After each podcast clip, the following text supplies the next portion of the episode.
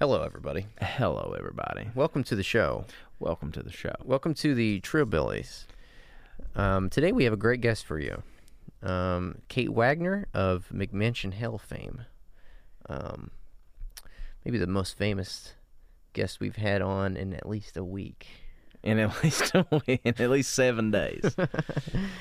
Um, Kate's got a really great website uh, called McMansionHell.com, and she does some great writing. But before we get to her great stuff, we want to plug a little bit of our great stuff. of our great stuff. right. For five dollars a month, you can get our great stuff. which is numerous, uh, really almost infinite, but um, not quite. What's what's the greatest quantity right before infinite? Um, One. there has to be a number so large that is like the end of all numbers, but it's not infinite. I've wondered about that for a long time. Yeah. Well, that's how much content we have at our Patreon. It really. You couldn't. You can't finish it. You can't, It's like the internet. right? You will literally never finish it. Yeah, you'll die four times before you finish our content. That's right. Um, because even though you may finish it, like, s like you may finish it literally, like on the page, you'll never finish it because then you'll just be thinking about it later. It'll always be a part of you. It'll always be a part of you. It'll be haunting you. For five dollars a month, you can get haunted. haunted with content. Go to patreon.com slash Trillbilly Workers Party, no apostrophe. That's right. And if you don't know how to spell Patreon, that's P A T R E O N dot com slash T R I L L B I L L Y W O R K E R S P A R T Y. That's right. And five dollars a month, you can get some good content. This weekend, we uh, Aunt Bernice herself is back. She's finally fucking back from her. We've goddamn- heard your we've heard your cries. She heard your cries, and we had to do a little something. right. She's finally back from all of her travels, um, and so she'll be at the Patreon. We got a good episode on the Patreon We- coming for you. It is. It slaps. It's so. fucking hilarious. But uh, so, anyways, go check that out. Um, every Sunday we put out episodes on there. Um, we would love your support, and I am about to take a short little trip vacation, so I would really, really love your support because I'm about to go in the hole for this fucking shit. Unemployed and a big cross country wedding is a bad combination. That's That's exactly gonna right. say it would only be worse if they like Yeah. if it was one of those weddings where they made you buy tux. right? Yeah. If I ever, this is my solemn pledge to anybody that might end up in my wedding party. If I decide to tux it out, I will pay, make sure I pay for your tux. Thanks, man. Thank you for that.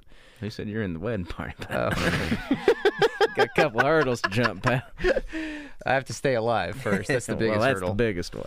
Um, so you know, would be a great help. This is my only salary at this point. This is my only source of income. So Please tell, tell friends. Start a GoFundMe that's right. for us. Whatever. Um, but yeah, go to our Patreon. You're getting something out of it too because you get fucking uh, you get episodes, you get content. Anyways, we we've wasted enough of your time. Um, but so go check that out. And uh, in the meantime, enjoy this episode with Kate Wagner from McMansion Hell. See you out there. Yeah, I was I was Well- reading your Curbed piece from back in March, and uh, uh, I felt seen a little bit when you're talking about, uh, you know, we're, we're as rural kids, we're coached, you know, the ways of the woods and how not to step over logs without looking for snakes first and whatnot. It's true. That's sort of how I grew up. Uh, learning all the plants, what you could and couldn't eat, that kind of thing. totally. So, like, weird to me that people are all about lawns because it's like, you, I'm basically like, you big fucking baby, like, go in the woods. Go see some real grass. Yeah, exactly. I um I lived with a guy one time, Kate, who refused to cut the lawn. And I was all for it. I hate lawns and I hate cutting them and keeping them or whatever. But the neighborhood like organized and confronted him. And they con- they confronted us. They were like you have to cut this. Um, you know, we you're you're making us look bad. Um, God. so he like paid the um, I think it's like what's one of those big environmental nonprofits, the Wa- World Wildlife Federation. Federation. Like. Yeah, he like paid one of those nonprofits to like come out and like designate our yard as a like wildlife sanctuary. Um, Dude. So Dude, he that's so good. no, it was hilarious, and so um, he didn't have to mow it, and it pissed off everybody. Owned. yep, pretty good. Um, well, uh, thanks for joining us today, Kate. Um, you know, we are really glad this uh, was able to, uh, you know, work out. Yeah, me too. Thanks for having me on the show. Absolutely. Yeah, you're you're our favorite. Yeah, I've, I've I've been wanting this to happen for a long time. I just never could figure out a hook, and it seems like we figured out a little bit of a hook. Well, that's good. Thank you. Yeah, um you know, I like to read your blog when I'm feeling really depressed because it um and I think I probably told you that, but uh it's it's like it's just a really good um mood lifter. Thank you. I uh I feel like producing it uh is a labor of love because you got to look at these all these fucking ugly houses and you just got to pick one and you're like okay which one of these is the fucking ugliest house? And you're just like no it could go deeper. It can get uglier. You could you just have to like keep looking. It just like it keeps getting harder and harder to find the uh the ugliest houses uh What's your there's not a lot of houses with interiors from like the 80s left, which is really quite devastating for the McMansion economy. But uh, now I think it's fi- we're finally going to pivot to like uh, houses with like boring HGTV uh, interiors. I'm just waiting for that shit to go out of style so I can start roasting it. Like 'Cause like if you wrote something that's in style, people get pissed at you. Oh, they're- totally. You're, they're judging like your your personal aesthetics.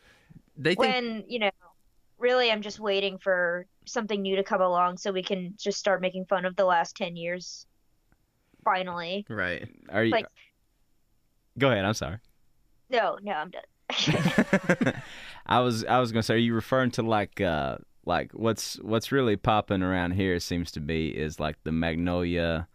Uh, oh yeah, the, the farmhouse. yeah. Oh, yeah, like yeah. The rustic wood kind of stuff. On that note, um I posted something today on Twitter. Um I don't know if you saw this, Kate. Uh like what's that show? Fixer Upper with um J- oh, I don't remember the two Chip and Joanna. Chip and Chip and Joanna. Joanna Gaines. Yeah. Yeah. That's who. Yeah. That's the. Yeah. that show is driving um you know this huge demand for what they're calling um what are they calling it reclaimed wood Reclaimed wood. yes and Oh uh, yeah, and people are stealing shit from barns. people are stealing shit yeah Dude, doing crimes just to get your Chip and Joanna look. That's amazing. It's like the the wine moms have now become the new copper thieves. Dude, I'm here for it. Frankly, I want to see like, you know, like uh, um, Dukes a Hazzard, but it's wine moms. yeah. Yeah. well that's what i was wondering like there has to be a sort of like black market like you know place where like sub- wealthy suburban dads like meet seedy thieves in the dark of night in alleyways like hey man you got that like uh you got that 30 pound 30 tons of refurbished wood i got you know i need Got that shiplap, yeah dude, dude. I'm just, I just need my fix. I heard that vanity to redo. Right. That's right. That's right. You know, it may, that I don't know if these two things are related, but I, I was I was commenting on that tweet. Uh, a friend of mine's like a, a land property surveyor, and he said that like uh, black walnut trees, like mature black walnut trees, Yeah. are going for like three or four thousand bucks a pop. And the new thing is people are going on people's property and cutting them down and selling them. oh my god This is really like a bleak thing if you think about it. Like, it's really quite sad. Like, the four fucking trees? What do they do? Exactly.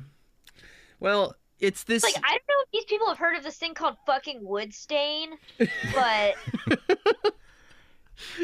Yeah, you can my achieve. sister builds furniture in a little workshop, and she um she's still in North Carolina, as furniture building is uh, a thing there, and uh, she um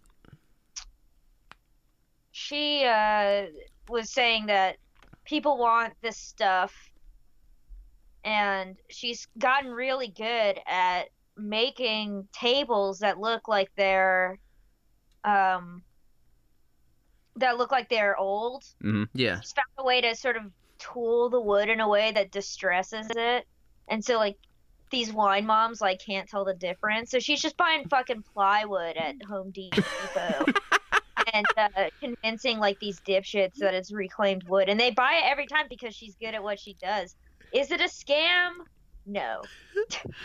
Even if it was, that'd be fine. I mean, I'm not gonna knock that hustle. That's a that isn't a fine Uh, hustle. The the famous gambler Canada Bill Jones said it's immoral to let a sucker keep his money. So That's exactly right. We all say as we have Patreons. that's Right. right. that's right. That's right. Um. So, uh, yeah, welcome to the show. This week, uh, we've got Kate Wagner with uh, the the very amazing McMansion Hell uh, page, um, which you can find. I think it's just McMansionHell.com, right? Yep.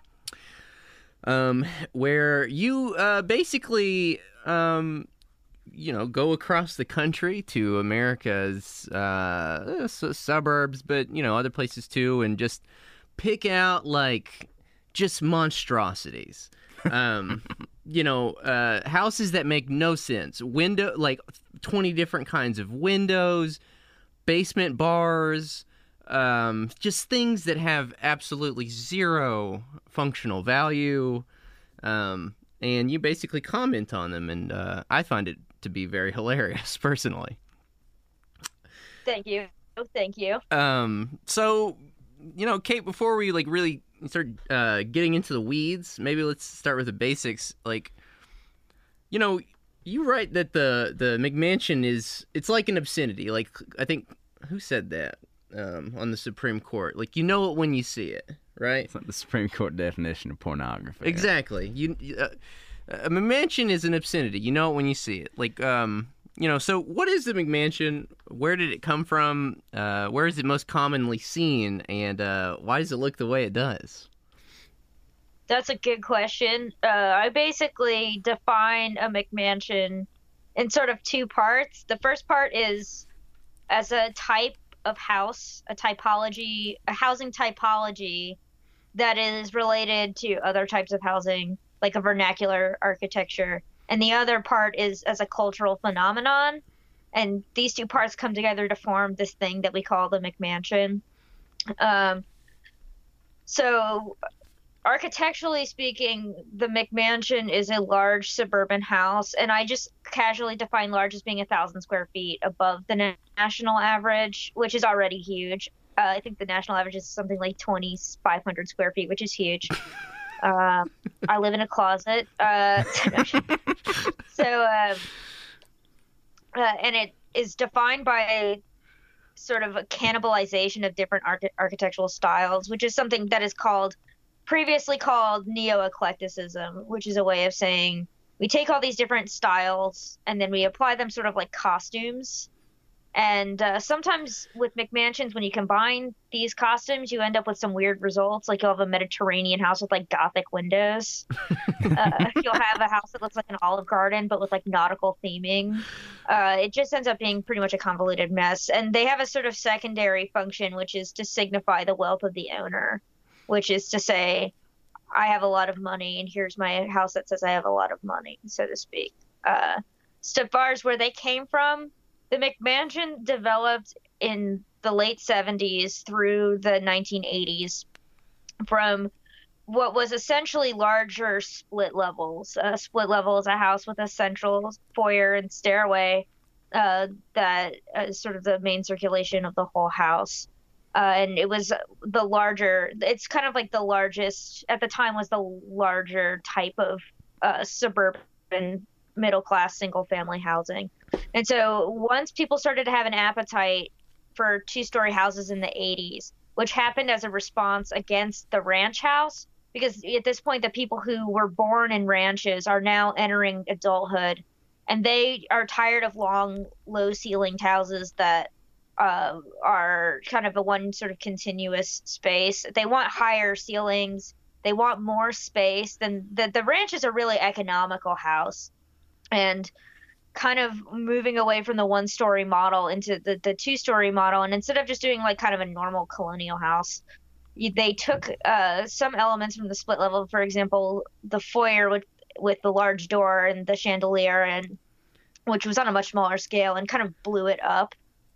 It, it applied elements of postmodern architecture, specifically postmodern classicism, which was the dominant style in the 1980s, to uh, like we're talking um, basically Disneyfied architecture. Uh, postmodern classicism is what if we did columns, but they're like pink and teal and blown up to look like cartoons. I mean, this is. I mean, I personally love postmodernism just aesthetically. I mean, politically, I have my issues with it, but aesthetically, I mean, this is the time period, the 80s and 90s. I'm born in '93 that I grew up with, so I'm like, kind. of, I kind of into it. But it took kind of like the the postmodern elements, which in postmodernism, one of the kinds of architectural irony that was employed by architects was to play with scale. So you would have like a house with like giant columns, but like it's a tiny house, just like this kind of architectural humor that was like very funny. Right. Um, but at the same time, people didn't necessarily realize it was a joke, which I think is uh, to be expected from architecture because architecture as a field is like kind of like well let the normal people like do what they will. We are very smart educated academic people and we will do what we will. And so you ended up with like these these places like these giant foyers uh, blown up windows uh, cookie cutter kind of architectural detailing. And it, it got sort of it sort of trickled down to use a reaganism from high architecture, like for example, Philip Johnson's AT and T building in New York, Yeah. which is kind of like a Chippendale cabinet, down through to developer architecture, which would be like you know your average like Marriott hotel or something like that, down to sort of small scale commercial architecture like the like a mall, for example, uh, down to residential architecture like the McMansion, um, and I think that the combination of the evolution of that of, of vernacular housing that moved away from the from horizontality from the ranch style sort of mode of living to a more vertical one combined with postmodern architecture and sort its sort of comical elements the mcmansion was sort of inevitable at that point uh, that's a kind of long-winded answer but No. i hope that that Are are there any uh, famous architects with these sort of monstrosities on their resume that are kind of blemishes? Um, I think I don't think so. What's kind of sad about postmodern architecture is that there wasn't a lot of residential work. Yeah. Uh, postmodern architects were really in the service of big corporations, especially Disney. I think Disney is the number was the number one hiring the the number one company hiring postmodern architects. I think every major postmodern architect did a building for Disney at some point. I mean, at least American ones. So, so when Um, you when you say Disney Disneyfication, you mean literally? Oh yeah, no, Okay. literally. Well, um, you know, there's that really great essay by Fredric Jameson, um, Postmodernism. Uh, I think it's the cultural logic of late capitalism. Um, My daddy, yes. yeah, yeah, Daddy Jameson. Um, but you know, in that essay, he says, and I don't have it in front of me. I, I don't remember, but I think he says something along the lines of pull it out of your shirt yeah. sleeve. oh, I think he says uh, he says something like um, you know postmodernism you know has a lot of different expressions, but it's it's realized um, ultimately it's it, it finds its most ultimate like sort of perfect expression in architecture. Um, and I guess what he's saying is that like uh, you know you've got pastiche and you've got all these elements, basically what you're saying. Um, you know, and one of the questions I had sort of um, posed to you is, you know, you write that reality TV, like reality TV and video art installations, McMansions are inherently postmodern. I don't want to get like too deep into the weeds on what postmodernism is, because I want to do that at a later episode. But I just want to like, if you could, uh, what do you mean by that? It's interesting. Um, I think uh, my argument is really framed around the Jameson argument, especially around pastiche, uh, which he kind of compa- co- compares to a, an an addiction, which I think is really funny. It's like this sort of uh, cannibalization of all these different historic styles, and this kind of weird nostalgia that drives it. Um, uh, and in McMansions, you see like nostalgia for all kinds of things. Nostalgia for things like separating services from public spaces, which was uh, which is left over from the times of live-in servants, which uh, has some white supremacist sort of undertones. Uh, we also see sort of like nostalgia for or like Americana, like the colonial house, for example, or like or like Versailles, the the desire for like a glamorous lifestyle of, of a sort of like uh, to, not totalitarian but monarchist or like revanchist state. Um, it's all about this kind of nostalgia for a type of power that one could not get anymore. Because I mean, we do live in like some semblance of a democracy, not a really good one, but you can vote is what I'm saying. Um, yeah, yeah. but right. uh, and and what it's funny what what Jameson talks about. Uh, he talks about this idea of like the simulacra, the copy for which no original exists. Yeah. And and he links this concept to nostalgia, and he talks about it especially with film. Um, like he talks about it with things like uh like Apocalypse Now and uh like those movies about the 50s that were made in the 90s uh, right. Yeah. Like Happy Days or whatever, like all that shit. Um, uh, just like this kind of like perfect idealized vision of what the past is. And this is something that he considers to be like inherently postmodernism. And McMansions are kind of like that. They're like the 80s person from 1980s like view of like maybe like the a mansion from like the roaring 20s or like Versailles. like it's a copy of of a past that doesn't exist. Well, and and another thing that he points out in the in his essay is that um, you know, aesthetically, postmodern presents itself as a kind of populism.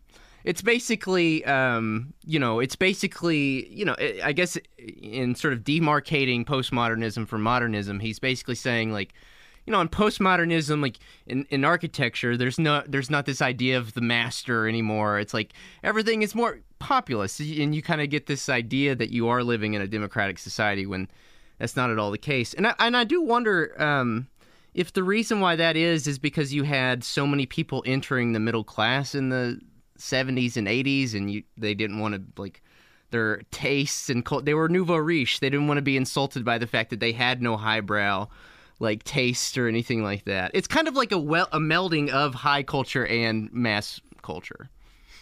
It's interesting. Uh, Hal Foster in the book The Art Architecture Complex has something really interesting to say about the sort of populism uh, that was present at the time and what that sort of populism was. Uh, and how it, it was sort of he called it uh, what he called it was double functioning about this populism was double functioning in that, I, and I quote, uh, there's an allusion to architectural tradition for the initiated, inclusion of commercial iconography for everyone else. And this served as a double coating of cultural cues that reaffirmed class lines even as it seemed to cross them.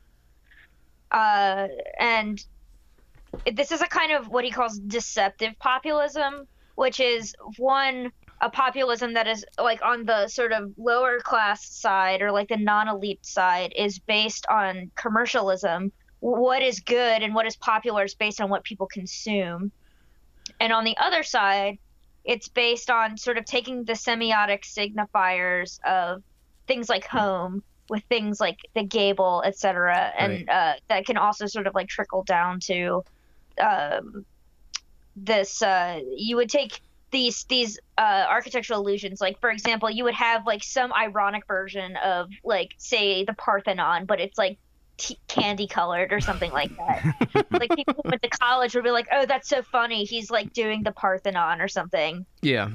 But someone who didn't go to college would be like, "Oh, it reminds me of like the bank," and but it's colorful and therefore friendly to me, and therefore I will consume it. Uh, so you you it's like kind of the best of both worlds, so to speak, in this weird sort of populism, where it's a very like uh, cynical populism. Any, but so much of the populism of of postmodern architecture is based on consumption. That's why learning from Las. That's my qualm with learning from Las Vegas, which was centered around Las Vegas, which was centered around sort of like the iconography of advertising at the scale of the car. And there's like we need to design for this world, yeah. which is a very kind of like peering down your nose, supercilious way of looking at designing for everyone. Uh, very much what would come out of Yale. Uh, yeah, it was written by this guy Robert Venturi. Is that correct? And Denise Scott Brown, his partner. Yeah, and, and Robert Venturi is is my daddy, just um, for the record. Oh, really? Tom's a big Robert Venturi. Like, I really like. I there's so much to love in that book, just as a, as a something that disrupted the architectural status quo in a way that was somewhat necessary, frankly, because you're talking about this the the early 70s, which is a time when architecture was have was going through this sort of split. On the one hand, you had the sort of last vestiges of modernism, which were reinventing themselves in in different ways, and the the sort of the predominant way it was reinventing itself was through high tech, which is basically like a super distilled like structural expressionism. So you had like the Centre Pompidou, which is a building that's basically its guts are on the outside, and this including all the services and the circulation are all on the outside, and the inside is just like a continuous volume, which is like as high tech as you can get. It's like oh we just we're we're expressing on the exterior all of the functions of the building right from its plumbing to the escalators to what have you and then on the other hand, you had this group of architects that were starting to sort of move past, um, move past modernism and trying to sort of incorporate things like like sort of theoretical concepts like uh, especially from philosophy like semiotics deconstruction post-structuralism they're thinking how can we bring that to architecture? And what happened was there's this this this kind of a split the, the, split between reinventing modernism and coming up with something else.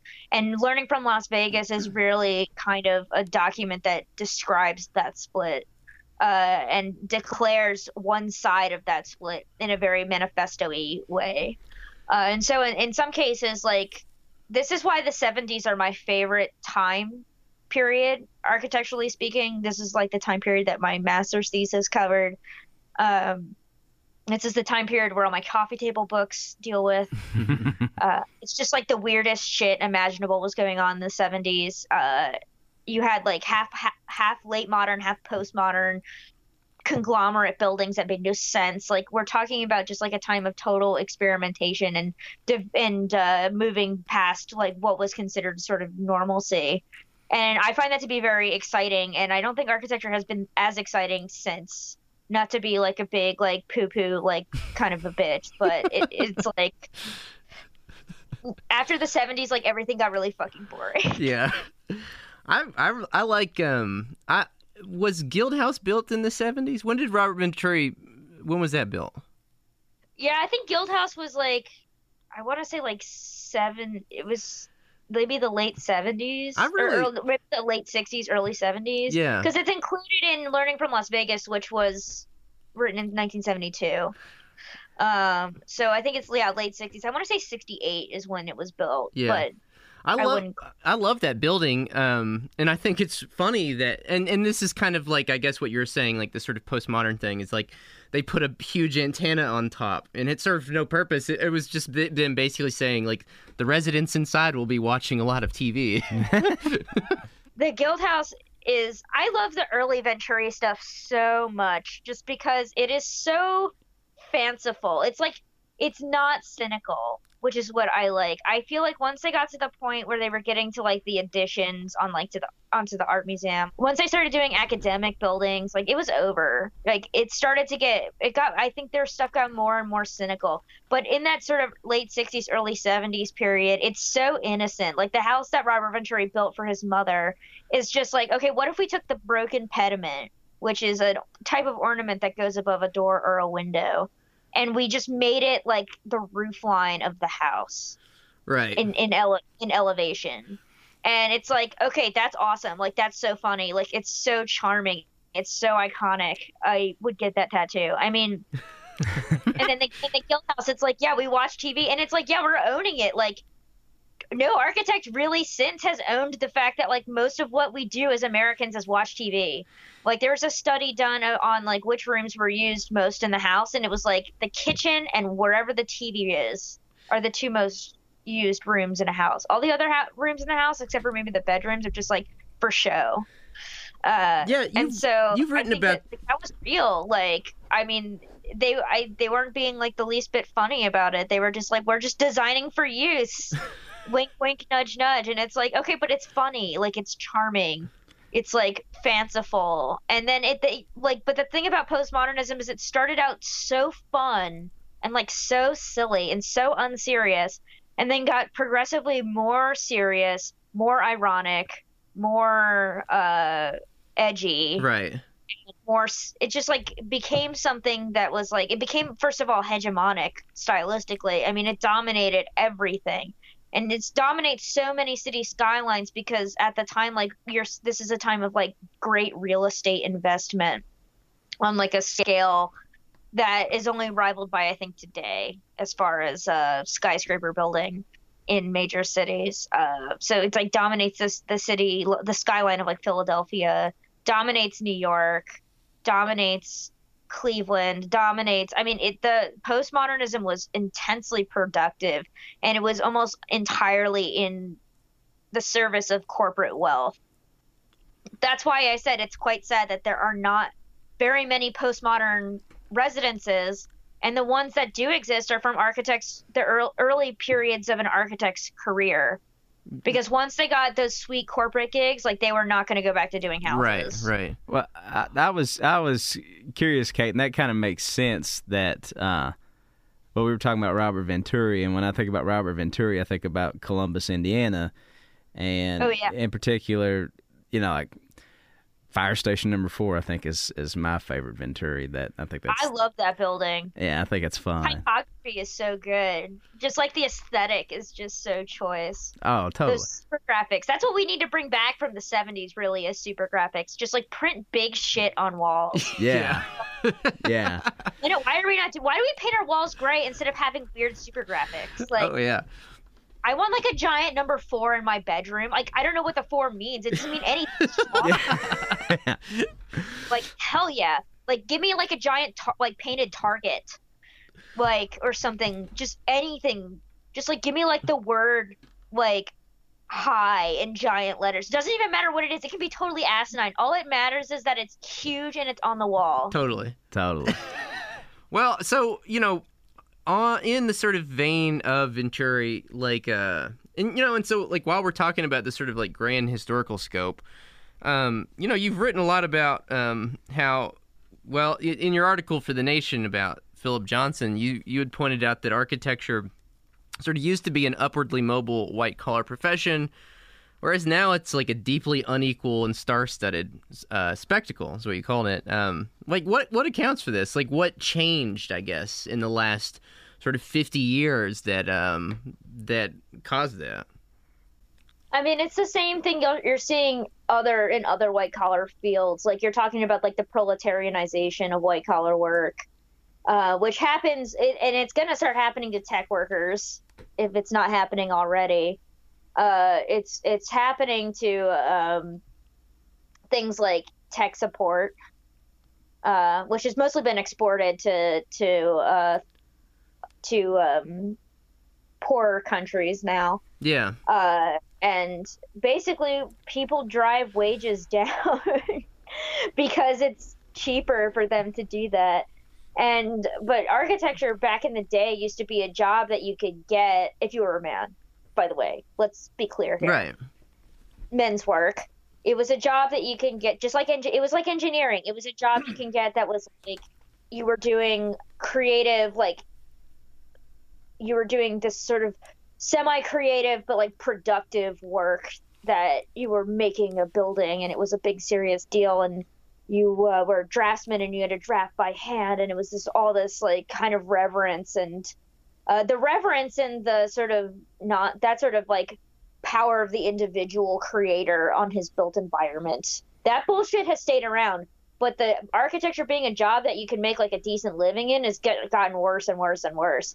And part of it is uh, just a generally downwardly mobile trend of things like white collar work. And you can see it in, in, in journalism and writing as well where you used to like at my point in my life and in my career if i was alive like i don't know 30 years ago i would be working in a in a in a newsroom or in a in at a magazine with a unionized job with health insurance and a career that would be sort of upwardly mobile Mhm. and as we can see we've just like decimated media staff jobs are um, almost impossible to come by and you get them by knowing somebody.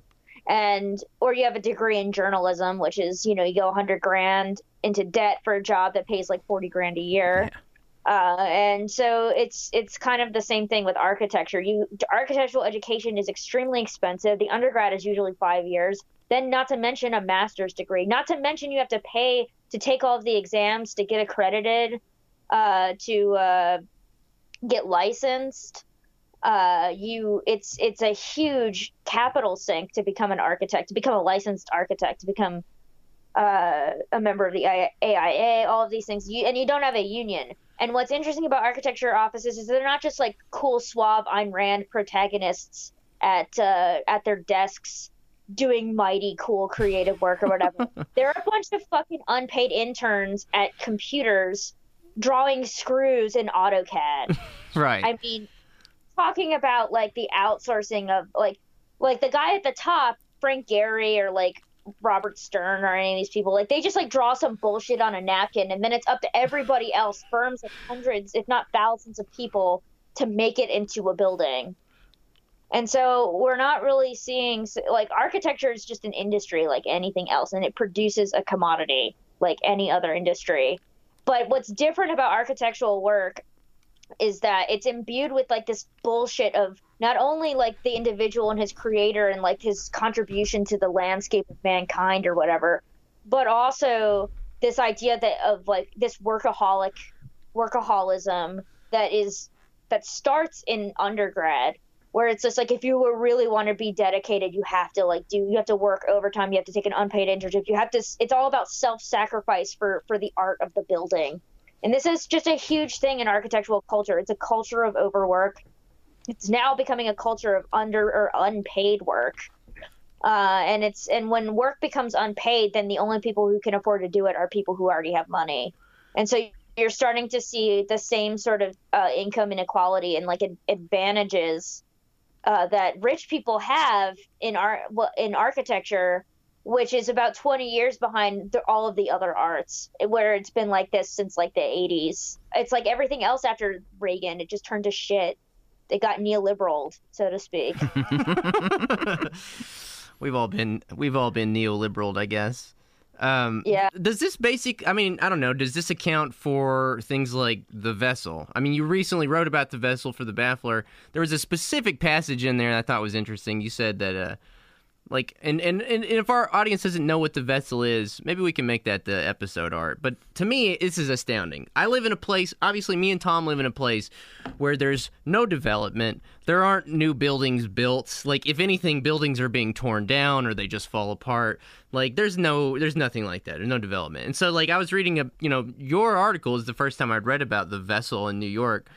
Um, you know, you wrote that it it's a vessel for the depths of architectural cynicism, a form without ideology and without substance.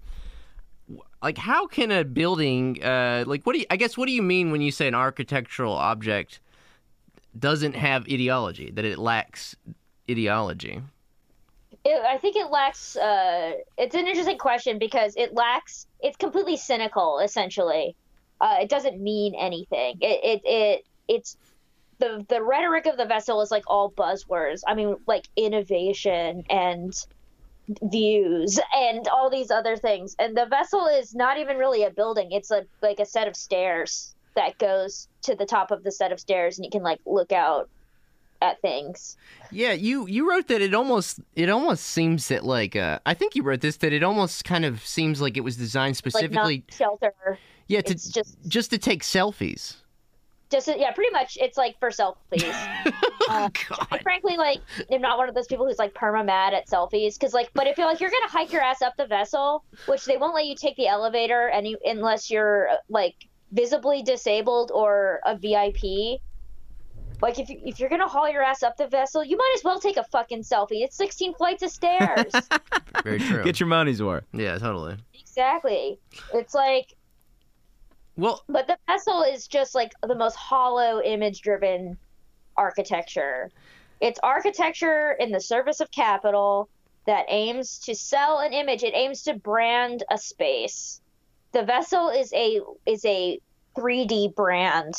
Uh, it's an object that can be Instagrammed over and over and over again, and is in is in in, in through Instagram. It's recommodified you know by ads by uh by algorithms by all this other things. And and so it's like it's just an it's a building that is endlessly consumed and produces nothing. Right. like it means nothing. It does nothing. It just sits there and you walk up it. Doesn't even protect you from the elements. It's just completely hollow. There's no there is no I there is no ideology and if there is an ideology it's unacknowledged it's the it's just the ideology of the status quo If Right. ideology of architecture at the service of the wealthiest and dumbest people imaginable. Uh, and that is an ideology, but it's really like it says nothing. It means nothing. Um, Well, and, and unless you're a Marxist, like, and you're like me, and you're like, this is what it means. Like, if you're somebody else, you're just like, it's the stair thing that we walk up. And yeah, you just take it for granted. Um, You're like, yeah, I want my selfie. God damn it. Yeah, right. well, and, and so if you've got like commercial buildings that are basically only meant to be, they just brand space essentially, just for consumption, and then you've got residential buildings that are basically just for consumption. I mean, what like what do we need to do to start looking beyond this? I mean, like me and Tom were talking about this to like prepare for it, and like one of the questions that we had come up with is like, you know, what does architecture look in a socialist society? Like, you know, our only approximation is the Soviet Union, and and I think the first thing that comes to mind is brutalism. And Tom had pointed out, like in the kitchen debates between Khrushchev and Nixon in the '50s, like there, I mean, there's an amazing. The, people should go read the whole thing because the whole thing is amazing. But Khrushchev has an amazing passage in there where he's like, you know, we build things to last. Like, you know, in you know, in in, in America, you, you build things to last just a couple a couple of years. Like in Russia, people will be living in those homes for forever. Like, and so it's just like, like what is it like? What would homes and architecture uh, look like? I guess in a more just um society, in a socialist society. I think about this a lot, actually, being a socialist and all. Um, and uh, I think that when we get to the root of it, the first thing that socialism should address is inequality, and that includes housing inequality. And so it means um, we have lots of people who need to be housed, and we have to build spaces to do it because when the landscape is dominated by basically single family homes owned by like bourgeois people um, especially in cities. If you own like a house and you live in a city like you're canceled. Sorry. That's apartment i think about that scene in dr zhivago where yuri zhivago comes back from war and like the communists have like taken over like his parents' apartment, and I'm like, yeah, that's what we're gonna do. That's fucking. uh, Hell yeah, I'll, I'll help you with no, I think that uh, for me, like in an ideal socialist society, which to me would be an eco-socialist society, I think a lot about what work are right like if you want to look like from sort of a concrete utopia stance like what are people doing right now that is utopian i think about things like the passive house movement and like carbon neutral building which not only is awesome because we're talking about like a zero waste carbon neutral building uh, that is completely energy neutral which we have achieved by the way. But we're also talking about a carbon neutral energy efficient building that is fucking good looking. Like all of the passive house apartment blocks are just like beautiful. Like they're like five stories made with like all this beautiful timber and this this low emissions glass. I mean they are really good looking. And that's the kind of thing that i think we would have in a socialist society which i think would be denser than uh, sort of like we would have to if we're going to be an eco-socialist society we have to get rid of the car and sprawl and all this other stuff. We have to rehabilitate sprawl. And there's a cool book about this called degrowth in the suburbs um, which kind of talks about like okay what do we do to facilitate this transition? And some of the things that people have come up with are turning mcmansions into senior housing um, and turning uh, Oh. sort of like, like turning them into multifamily residences. Uh, one thing I think is interesting that I think points to the direction that this is going in is I don't know if you saw that article at Bloomberg about the college kids who are living in empty mansions in Vancouver. No. I saw that. Yeah. They're like renting them for like a dollar a year and shit. And it's just like, yeah, this is awesome. The transition's already beginning because as more and more people don't want to buy these houses because they're fucking stupid, like then the sort of what makes them so alluring, which is how much they're worth, will eventually be kind of tanked. And so Uh-huh. you're talking about something that is useless from a real estate speculation perspective, but useful from a use value perspective. Right. And that when it's kind of like okay, we're talking about like use and exchange value. It's like the exchange value of the McMansion, like in Vancouver, that like has gone to like one dollar. It becomes basically when you eliminate the exchange value, it becomes something that's only use value. And so now college kids are living in them because they could use a house for one dollar a month. Right. Yeah. Uh, and so it's uh, it's becomes one of those things like when you decommodify or rid uh, architecture of of exchange value, cities that eliminate or decommodify housing. I think will be sort of like the future. Like housing is a human right, but that doesn't get to the fact of it that it is also a commodity. And it cannot be both a human right and a commodity at the same time. Right. Like This it's one of those things like we in order for housing to actually be affordable and to be useful for most people we have to decommodify it yeah. and so then you're talking into you're you're getting into things like rent control or um like like land trusts or any of these other ways to socialization any of these ways to sort of take housing out of the market like out of the market um and then also i think energy wise, I think we're gonna have like lots of cool solar houses. We're gonna have like cool solar punk universes where like we have like trees growing in our houses and stuff like that. That would be tight. Like that's the kind of like people are like what kind what's like your aesthetic of like a socialist future? And I'm like, dude, it's solar punk. It's gotta be solar punk. Our houses from the seventies, like we're doing that. Like we're gonna build like solar paneled like backpacks and solar paneled like transportation and solar and it's gonna be so awesome looking. It's gonna be so sick. Like we're gonna have passive houses that look awesome. We're gonna have like solar buildings. We're gonna have like zero waste, zero emission buildings. And the thing about like what's so funny about like in like people were always like environmentalism has to be austerity. Well, I went to Finland, which is like the closest thing we have to like social democracy at least. I spent a week in Finland last year and got to see a bunch of cool Finnish shit. Uh, everyone looks so young and happy there because they don't have to worry about you know like healthcare. Like if something happens to them, like they're just taken care of, so they can just like look tall and beautiful and blonde and shit all the time. yeah. Uh, if I didn't have to worry about health insurance, I probably would not have wrinkles at 25. Just saying. right. Right. but I think so. In Finland, I went to this um, workshop on, uh, or like a like a discussion about uh, in, about planned economies. Uh, and this idea of like what they call a circular economy, which is kind of like the capitalist version of degrowth. Um, and the circular economy is basically like making goods resilient and usable so that they have like a really long lifespan and when that lifespan sort of comes to a close like it can be reused for something else like the, basically the goal is to not have to throw anything away Uh-huh. or to, to waste as little as possible you know like the first parts of like reduce reuse recycle it's like really emphasizing the first two parts of that reduce and reuse. Um, and at the same time uh, talking about sustainable materials like they made this like imitation plywood out of of like plastic bottles and stuff like that. It looks awesome. It's like plywood but it's blue and white and stuff. It's totally good looking.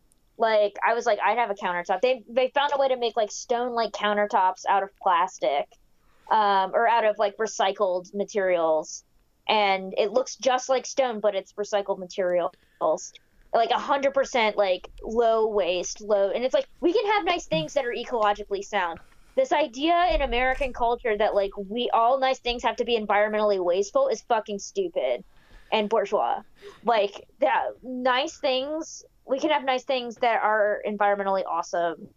And i know because i saw it in finland which was not socialism but it's it's much better than what the fuck we're, doing over here uh Well, and so there is this like idea on the left recently. Um, I haven't really been keyed into these debates as much, but uh, but there has been this idea on the left that um, advocating for uh, degrowth, basically contra- a contraction of the global economy, if we're talking about um, reducing carbon emissions and making you know not you know completely destroying the the global ecosystem that that amounts to austerity. Um i don't know like it seems to me like a pretty big lack of imagination um but i don't know that's kind of what you're saying though. Am i correct? Like it, it doesn't have to be austerity. It doesn't have to like there's nothing in that that says inherently that that spells austerity for us i guess to kind of give you an example of like degrowth, like basically what we were producing in like the 2000, in like 2000, the year 2000. I think there was a statistic that said if we kept producing at the rate that we were producing at 2000, like we wouldn't be like we would have like kind of staved off some of these like adverse climate effects. So, like just basically in the last like 20 years of neoliberalism like we've just been cranking out like carbon emissions like it's nobody's fucking business. And if we had just stayed at like the level of like production 20 years ago which is by no means austerity frankly this is the year 2000 we're talking about um we could have like averted we, it would have been mu- it would be much easier for us to have avert to avert like climate catastrophe Wow. like yeah I don't know if you guys know, like I've noticed. I mean, I've noticed this especially with shoes of all things, but I feel like back when I was younger, you would buy something and it would last for fucking ever. Yeah. And now like everything is just like as cheap as it's like the cheapest shit possible, and it like you can get like three washes out of a shirt. Meanwhile, I have clothes from like the '80s, and they're doing just fine.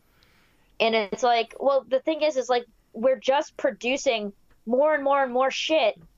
It's about it's about the amount of shit that you produce not necessarily like the quality of those goods. And so like what the thing there was like a interesting passage in Andre Gorz where he talks about uh, this idea of like we basically created economies of waste. Like for example we invented things like plastic cutlery and stuff like that. And yeah we produced more things. And by producing more things we increased the gross domestic product we had growth but w- the things that we produced were just things we were going to throw away. So by producing junk, we increased the growth, like economic. We we grew economically, but at the same time, this was all sort of an economy of waste, of wastefulness, like literally like stuff that you would use once and throw out, right like a plastic fork. It's like we would and just like kept inventing and producing this kind of crap when like back in the day people would just like use i don't know a metal fork like a normal fork.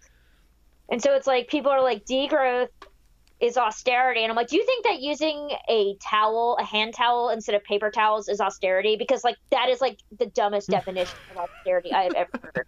Yeah. like like degrowth is like that there's only going to be like four types of oreos instead of 12 like i mean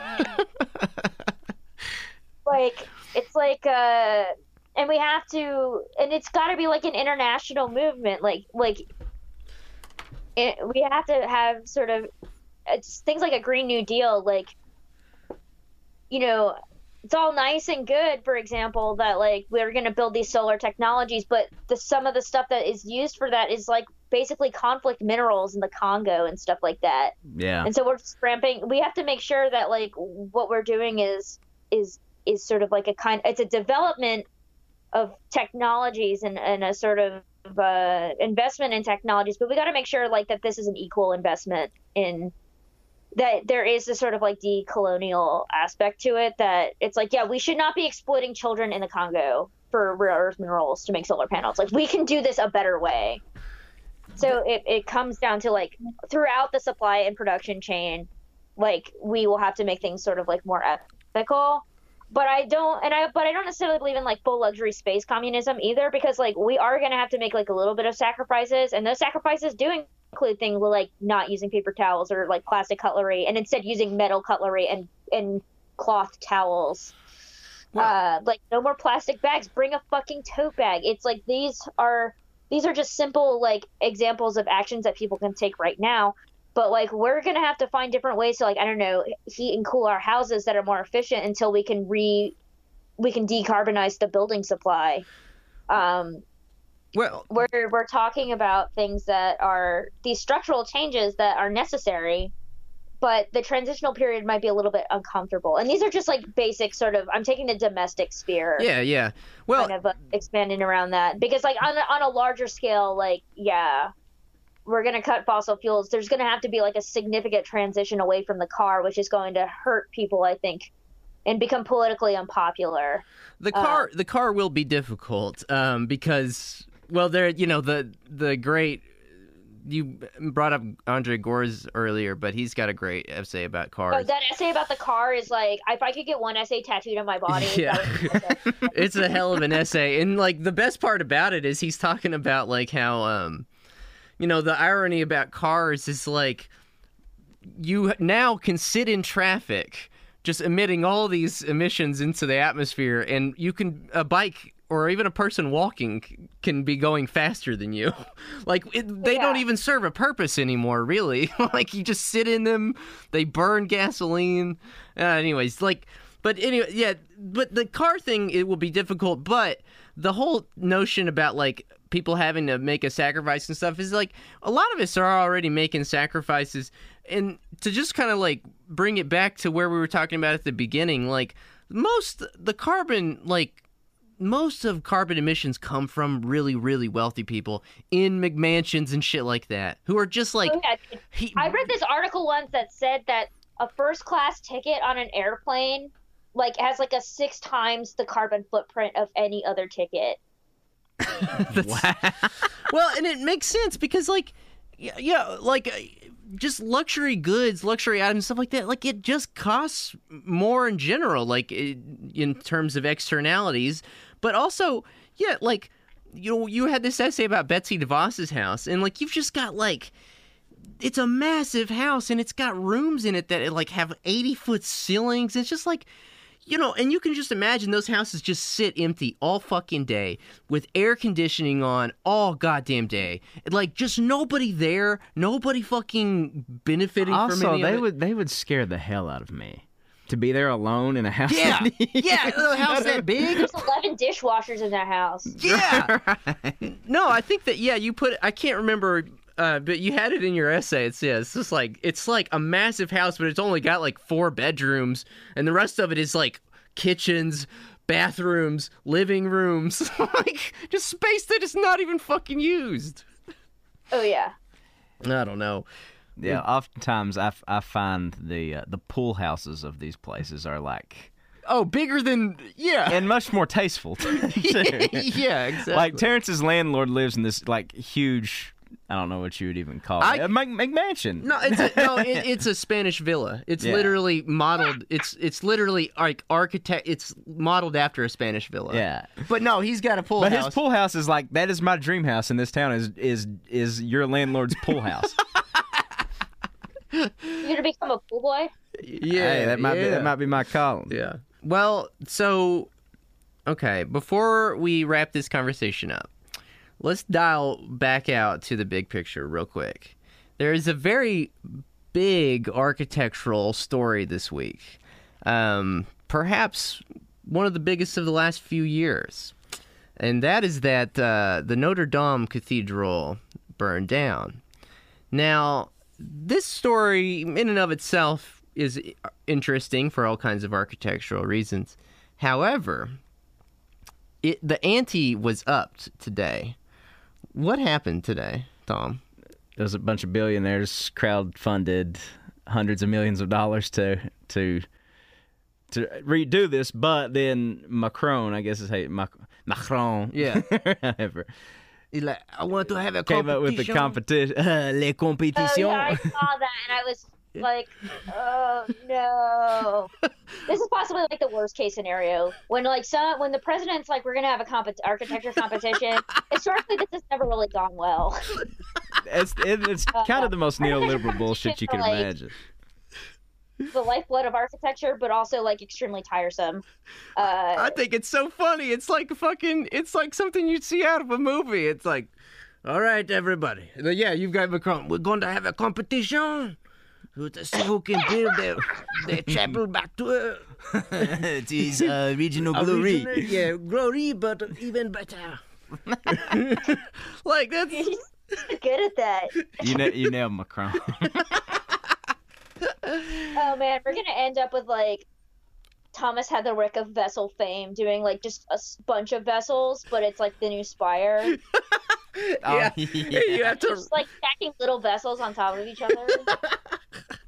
Just We're gonna get Santiago Tra- Calatrava like doing something that looks like a like a chicken bone wing, like a chicken wing bone, yes, yeah. Oh, and then like like rubber bands and shit. That, that's what Jacob it's gonna Bacharach like- said. He was like, uh, "We're gonna get Calatrava to put an upside down whale skeleton that looks like it was made out of styrofoam on top of the cathedral." one of the one of the worst architects, and I'm you know you gotta realize I'm a newbie at this, is Zaha Hadid. In my opinion, She's dead. Thank God. Yeah, yeah, yeah. I mean, but like some of her, the the Heydar Aliyev Center, I think it's in Azerbaijan, is one of the ugliest fucking buildings I've ever seen. But could you imagine if they redid the Notre Dame Cathedral with that kind of? they just put that on top. about uh, They just- so like basically Zaha Hadid died like a couple years ago, and she died suddenly. She's like only fifty four, Right. Uh, and she's like she's like the peak. She's like peak like she's like the Hillary Clinton of architecture. Like she's got like pantsuit power, but she, she's like a woke war criminal essentially. Right. Uh, because she like basically like all of her buildings in the release were like built with like slave labor. Like she works with like the bloodiest, like most authoritarian governments. Yeah, like, she and just is, shrugs like, it off. a bad egg. Yeah. But also, so she died. The guy in charge of her practice now is Patrick Schumacher, who is like an Ayn Rand acolyte, and uh, like basically like said that like advertisements are art, and that uh, cities should be privatized, and then they will be better. Mm. Great. Well, So maybe we're talking about like the biggest bag in like architecture Right. at this moment. maybe he'll enter in the competition. I think he's blocked me on Twitter. That's how you know you're Which doing it fine. right. Um. Well, okay, so maybe So, he- but like, if Zaha Hadid like gets the commission for Notre Dame, I'm just like gonna self-immolate in the Paris Square. You'll you'll be missed. Yeah. Well, like what um okay, so like there's that aspect of it, like the global arms race to see who gets to rebuild the thing. But uh what kind of loss was this building to the uh, architectural uh, legacy of mankind, humanity? so I think like as far as my understanding, only the spire got destroyed, and the spire was built in like the 19th century Right, okay. Uh, by this guy named Le Duc, Le Duc. and uh, he uh, basically he also put a statue of himself as like one of the saints on the spire. wow. So we're talking about like big egos here, but this wasn't an original part of the church. So the spire and like the roof are done, Mhm. but everything else kind of remained intact. So like the sweet shit that's like from the medieval era is mostly safe. That shit would have been really sad if it and like all the art is safe. Uh, the cross and all the other stuff is safe. So most of the stuff that is like really, really, really uh, not that like Le, the Viollet-le-Duc stuff is is is like it's sad that it's been demolished. It's sad that it burned. Like it's definitely sad. Like I definitely cried a little bit when I saw that happening because the time we didn't know exactly how much was going to be lost. But it seems like think the things that were the most most priceless seem to have survived. Um, but I think that uh, so I think it's it's not a good situation in that it's like fucking sad to see like something so locked into the imaginations of so many people burn. I mean, I don't think it means anything but like the death of Western civilization or some bullshit. It's literally just like an accident. Yeah. Uh, accidents happen with build, but accidents happen. But when they happen with buildings, it's never good. I, I have a conspiracy. Tom has a conspiracy theory. Do Someone we, burned it down to. Okay, what's your conspiracy theory? do, do we know where Emmanuel Macron himself was when all this was going down? you know, he's taking some heat from the Gilets Jaunes. Maybe this was like his, like, we're all Frenchmen. Yeah. no. Like the Reichstag fire. or something. Right. I, yeah. I sus- I'm subscribing to this conspiracy theory. It was an inside job to blame the yellow vest. Yeah. It was Macron's 9 11. No, speaking of 9/11, dude, Blair came and he was the architecture critic of the Chicago Tribune. Wrote his column about this, and Blair Kamin is my least favorite person on probably living on this earth. Uh, like I hate him so much. He's like he's like peak boomer essentially. Yeah. Like I need they should give me his job and fire him. Uh, I will go on the record to say that. But like he wrote he wrote uh, when it was happening that like that it was that like Notre Dame's spire burning down was worse than 9/11 because Notre Dame was good architecture and the World Trade Centers was not good architecture. fortunately, the editors at the Chicago Tribune managed to like nerf that part of the essay before too many people saw. Of course, I have I have screenshots the receipts. because uh, fuck Blair. Uh, he's a huge misogynist. He's never said anything good about a female architect. He like refuses to even like acknowledge the existence of any other women who write about architecture. Not only myself, but like everybody else that I know. Uh, so he sucks. He's a piece of shit, and I hate him. And he never has anything interesting to say, which is the worst crime one can commit when they are a serial a serial a serialized critic. Yeah. That's Like imagine incredible. being a critic with like nothing fucking to say. well, it's, like- it's he had something to say here, but uh, people didn't yeah, like it too much. said it was worse than 9/11, and I was like, someone tell Blair that people died on 9/11. Like, That's so insane. What's his reasoning? uh, Because it- of all, it was really mean to the World Trade Centers, which was not a bad building. It was like not the greatest building, but it wasn't a bad building. But also, like thousands of people died in 9/11. Like not to be like sanctimonious, not to be the other kind of boomer, which is like 9/11 sanctimonious. Yeah. But uh, Well, but, yeah, like, the the I mean, but it's just like a fact that like 9/11 was worse than the spire of Notre Dame burning down. yeah, Like, zero people died. because people died. And Yeah. we now have like a police state. We have like a bigger police state because of 9/11.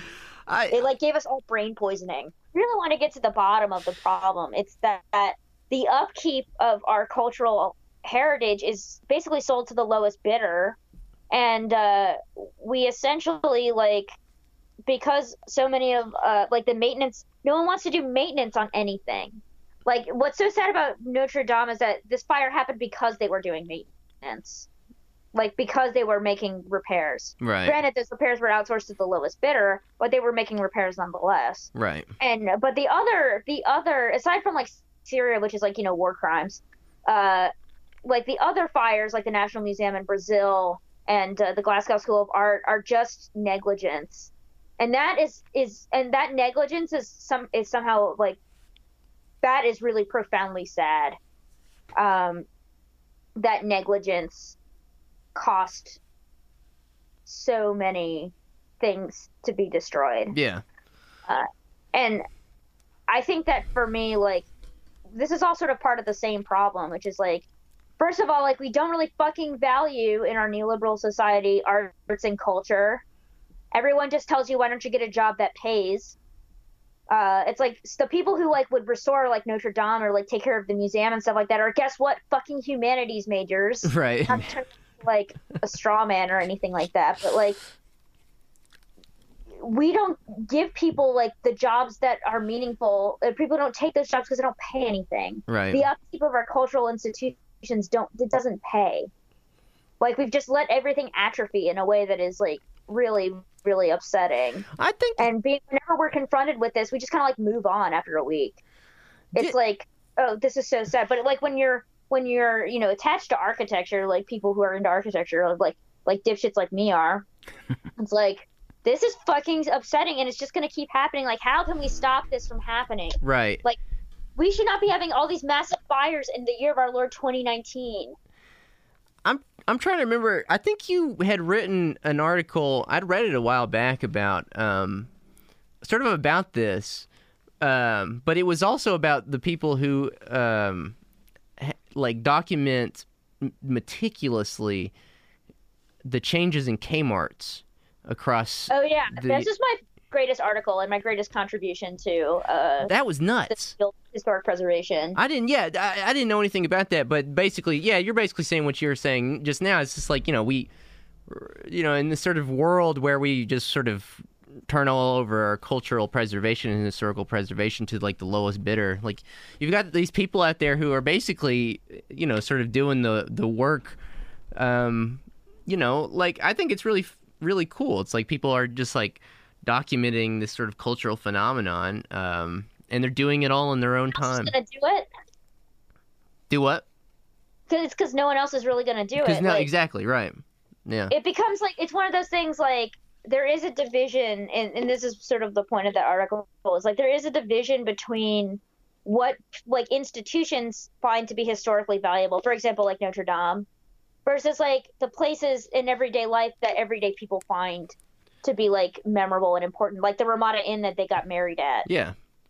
um, it's like and that divide comes through in like internet labor essentially where you have all these people documenting all of these places on facebook and flickr groups and stuff like that. And because they're they're doing the work of preservation on their own because institutions have failed most of architecture. Um, the vast majority of architecture is failed by architectural institutions. Like the buildings that we all live in every day house are like our houses our apartments every it's like those are not important to architecture they're important to us like deeply existentially important to us but they're not important to the field of architecture as a whole. Architecture doesn't give a shit about them because they don't have an author. Right. they aren't about being something. They're about serving a purpose which is providing shelter and also a secondary purpose which is as a commodity. And you know, just to sort of put a bow on it, um, I guess in a socialist world, you know, in a more just eco-socialist world, architecture would uh, do what? What purpose would it serve? Well, first of all, we'd beat the ego out of architecture. I know that sounds like extremely like totalitarian, but like architecture would be a good place to work as well as beneficial to workers. And being beneficial to workers meaning the architectural workers like architects, draftspeople, construction workers, etc., but also housing the working class and be having buildings for the working class. I think a lot about um, uh, concert halls because that's what my that is what my master's thesis was about. And I think a lot about the Berlin Philharmonie, which is a concert hall, which is by this architect Hans Scharoun, who's a little kooky, but let it slide. uh, and the Berlin Philharmonie, the, the concept was that the orchestra would be in the middle and the audience would be seated seating, sit, seated around the orchestra.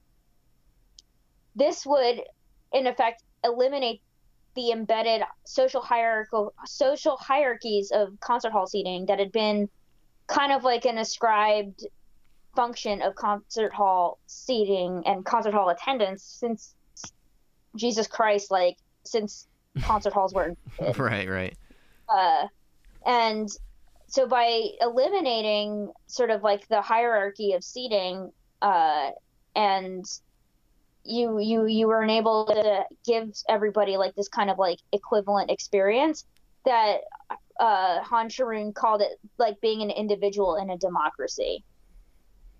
And I think that that concept of being the individual in the democracy is something that I think is important for the architectural experience. Like we would like to have like architecture, especially cultural architecture, should provide us with some sort of like solipsistic moment of like you know refuge. Like the art museum should be a place where we can be by ourselves and sort of like thinking about things. Or the concert hall should be a place where we have an individual unique experience that is a social experience as well. This balancing of the individual and the social i think is deeply important to architecture uh, especially to housing. And i think that this is sort of like why stalinism was so stupid uh, like stalinist architecture because it was like okay we're going to ascribe like this idea of what good architecture is onto everybody and that it's all but it's all going to be like the same and it's all going to be like top down very sort of dogmatic architecture. Uh, and in reality i think that there's this concept by henri lefebvre who wrote he was the guy who coined the term the right to the city which is abused by liberal nonprofits everywhere. Um, but this idea that of appropriation which is to take the spaces that we are given and ascribe our personal meanings onto them like it's how we sort of make our own space in in space if that makes sense. Yeah. Like it's it's things like i always think of appropriation when i look at a at a uh, an apartment building and see all the different types of curtains that everyone has in an apartment building it's like their own sort of like or like every how every window is kind of different because everyone has different stuff yeah I really I think about that like appropriation when I look at that because it's like here's this thing that we've been given and this is how we make meaning of it. Like this is how we ascribe our everyday experience on our own built environment, and that's going to happen no matter what. And we don't like t- when we talk about like socialist architecture, especially historically, we don't talk about that kind of appropriation that happened. We don't show pictures of like actual people living in Soviet housing and stuff like that, and how they decorated and the kind of like kitschy shit they had laying around. It's all about like demonizing the imposing exterior and whatnot. But I think that like to me like an arch- architecture is like a vessel, not to use like the fucking word vessel after the vessel, but uh, it's kind of a vessel for our lives as people, uh, and we should be able to do with it what we will. Uh, and that means like when we have like our beautiful eco-socialist solar punk architect designed housing for everybody, uh, decommodified housing, what have you. Like, we should be able to put whatever fucking pots we want on our balcony. We should be able to have like the ugliest curtains in our windows. Like, yeah, we should not like. I think the goal is to kind of like liberate aesthetics and personal choice from like sort of bourgeois propriety. Yeah, like if yeah. like like if we live in a modernist house. No, we don't all have to have modernist furniture. Like we can have lazy boy sofas in our modernist house. It's fine. Like there are no rules to follow. Uh, there's no right or wrong way to do architecture besides like McMansions. But right. uh, McMansions are insidious because of what they mean today. If they were reappropriated to means to be something else and to mean something else, then I think that would eliminate most of the things that are bad for them. Like who can poo-poo a McMansion when it becomes like low-income housing for seniors? Yeah, Like yeah. Like what is so insidious about them is that they're like single family houses for the richest and dumbest people imaginable. When they stop being that when they stop using those signifiers and using that program then i think that like we'll kind of like take the vinegar out of it so to speak. Um and so i think that like there's two kinds of architecture of like what it is and what it does for us and we should always sort of be thinking of both.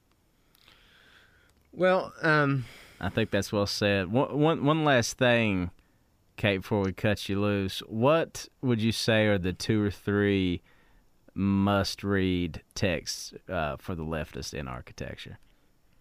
Oh, that's a good question. Uh, I think uh, by like specifically like by Marxists, I think uh, Architecture and Utopia by Manfredo Tafuri. He was a Italian architecture critic and architecture theorist. Uh, Toward an Architecture of Enjoyment by Henri Lefebvre, uh, which is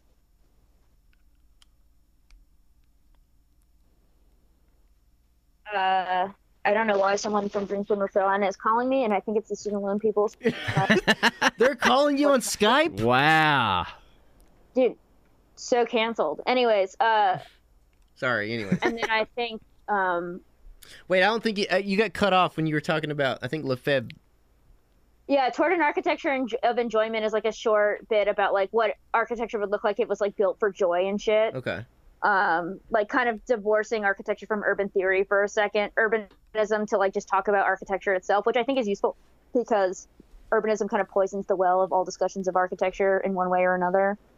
Um, and then I think honestly, like it's really always worth reading the chapter on architecture from postmodernism or the cultural logic of late capitalism because really describes a lot of sort of the background of what's been happening in architecture in the last 40 years Yeah. and a lot of the stuff that is written in that book is is still relevant uh, especially like the sort of underlying structural critiques Yeah, and you know, I I suggest reading anything by Fredric Jameson. I think he's always fun to read. Um, he's one of the few theorists that is like you can just read him and you don't have to get a dictionary out exactly. Yeah, he's very plain spoken, and um, and I, you know, I think it's it's always fun to sort of like, you know, it, it's kind of like smoking weed, man, and like thinking about society.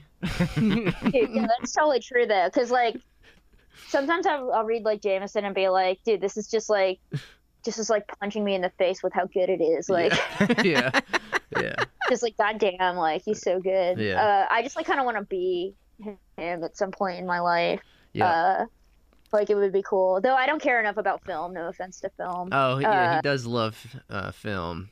Well, I just like don't know that much about film. Like my partner, like he's the one who knows about film, and so he'll be like, "Have you seen this Fellini movie?" And I'm like, "Is that a type of noodle?" Like, yes, like, as- actually. as, sophisticated as I can be on like literature and art and architecture, when it comes to movies, like I don't know jack shit. you you only have so much brain space, you know.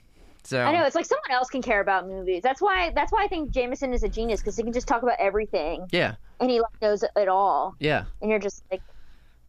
Damn, I wish I didn't fill my fucking brain up with like the dumbest tweets by the dumbest people. yep. It's like I know like about like Neera Tandon's mom now, but like I had to like delete a memory of something that was useful to me in order to like put that in my, my brain. Yeah. We all, honestly, you know, the fact that we have Neera Tandon, like, that should be enough, like, mandate to break out the guillotines and everything. Like, that's. The fact that we're subjected to this like, person. The epitome of like someone I don't like. Like if someone just like drummed up like someone I don't like, it would just be Neera Tandon. Like Yeah. Was like, let's create the perfect antithesis to Kate Wagner. Neera Tandon. Get Neera Tandon. Um, well, Kate, we'll let you go. Um, thank you. This has been a really fun Yeah, this is really fun, Kate. great conversation. Um, yeah, it's a great conversation. Thank you guys. Yeah, good questions. Good, good. Get to do some dunks. yeah. You're That's always the important quintessential podcasting experience. Of sure. course. Um, well, you do you- guys cut out. we you're, we cut out. Can you still hear us? No, no, no. You didn't cut out. Oh, we didn't cut out. You're right. You're right. That's that's amazing. An It hour is. and a half is a new record, new personal best It for is. us. So Um, and before we go, do you have anything you want to plug? Um, visit my website at mcmansionhell.com, and my at on Twitter is mcmansionhell if you want to view my garbage tweets. Um, I uh, yeah, Okay. my website, my personal website is katewagner.org, where you can read all of my stories that I've written. I like your personal website. Weird shit I put on my website just for funsies. Yeah, Uh, so if you like weird stuff, you can check it out. Uh, I guess that's it. yeah. I like the old um, the old sort of '90s block. You know, your your website is a nice little throwback to. Thank you, because that's about the level I can code at. Yeah. It's literally like a website from 1999, but I just like am leaning into it because I think that that's when the web was good, actually, and everything since then Yeah. has been like downhill. I agree. Except McMansion Hell, but besides that. Yeah. Yeah. yeah. Well, thank you again, Kate, and uh, we'll see you on the internet where that that sucks. Sure. Thanks, guys. see you, Kate. we'll see you later, Kate. Bye. Bye.